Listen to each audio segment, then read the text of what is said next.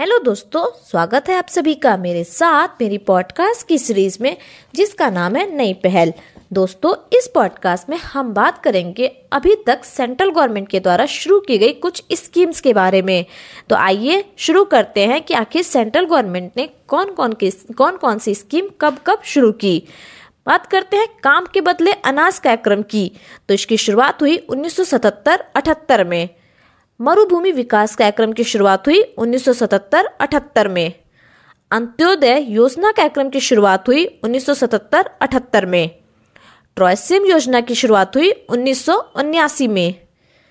एकीकृत ग्रामीण विकास कार्यक्रम की शुरुआत हुई 1980 में। जवाहर रोज़गार योजना इसकी शुरुआत हुई 1989 में। साथ ही साथ नेहरू रोज़गार योजना की भी शुरुआत हुई 1989 में। 10 लाख कुआँ योजना, ये भी शुरू हुआ 1989-89 में। बात करते हैं 1985-86 में, यानी उन्नीस सौ में कौन सी योजना थी? तो वो थी इंदिरा आवास योजना, जबकि उन्नीस सौ तिरानवे में शुरू की गई प्रधानमंत्री रोज़गार योजना। उन्नीस सौ तिरानवे में ही रोज़गार आश्वासन योजना की भी शुरुआत की गई। इसके बाद उन्नीस में स्वर्ण जयंती शहरी रोज़गार योजना की शुरुआत हुई। जबकि 1999 में स्वर्ण जयंती ग्राम स्वरोजगार योजना की शुरुआत हुई। यानी स्वर्ण जयंती शहरी रोज़गार योजना शुरू हुआ उन्नीस में, जबकि 1999 में शुरू हुआ स्वर्ण जयंती ग्राम स्वरोजगार योजना। 1999 में शुरू किया गया जवाहर ग्राम समृद्धि योजना। 2000-2001 के दौरान शुरू हुआ प्रधानमंत्री ग्रामोदय योजना। वर्ष 2000 में शुरू किया गया अन्नपूर्णा योजना। वर्ष 2000-2001 के दौरान शुरू किया गया जय श्री बीमा योजना। वर्ष 2000 में शुरू किया गया अंत्योदय अन्न योजना। इसके बाद 2001 और 2002 के दौरान शुरू किया गया आश्रय बीमा योजना, जबकि वर्ष 2002-2003 में शुरू किया गया जेपी रोज़गार गारंटी योजना। वर्ष 2005-2006 में शुरू किया गया भारत निर्माण कार्यक्रम। इसके बाद प्रधानमंत्री सुरक्षा बीमा योजना की शुरुआत हुई 9 मई 2015 को। अटल पेंशन योजना इसकी शुरुआत भी हुई 9 मई 2015 को। यानी 9 मई 2015 को दो बीमा, दो योजनाएँ शुरू की गई। एक थी प्रधानमंत्री सुरक्षा बीमा योजना, इसके बाद अटल पेंशन योजना।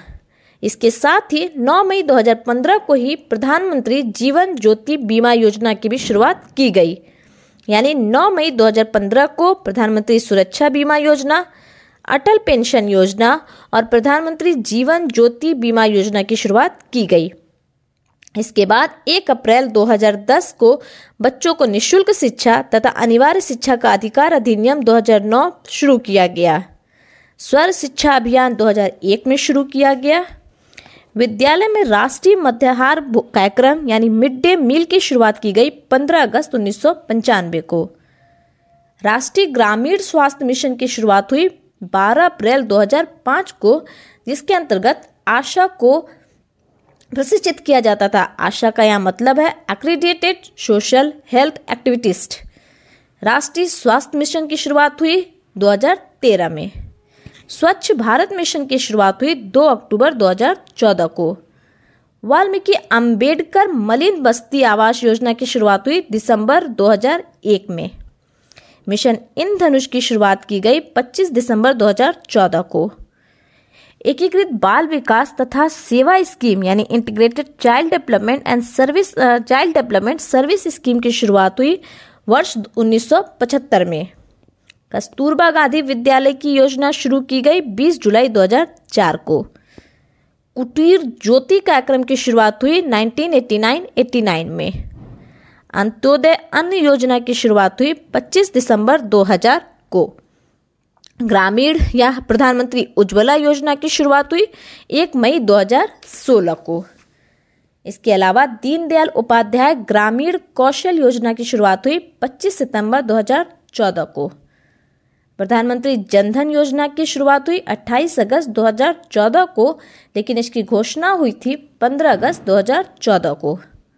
प्रधानमंत्री मुद्रा योजना की शुरुआत हुई अप्रैल 2015 में। इस योजना की कुछ विशेषताएँ हैं, जैसे इसके अंतर्गत शिशु ऋण शिशु ऋण जो है वो पचास हज़ार रुपये तक दिया जाता है, किशोर ऋण पचास हज़ार से पाँच लाख तक दिया जाता है, और तरुण ऋण जो है पाँच लाख से दस लाख तक दिया जाता है। आइए एक बार देख लेते हैं कि वर्ष 2014 में कौन कौन सी योजनाएँ शुरू की गई हैं।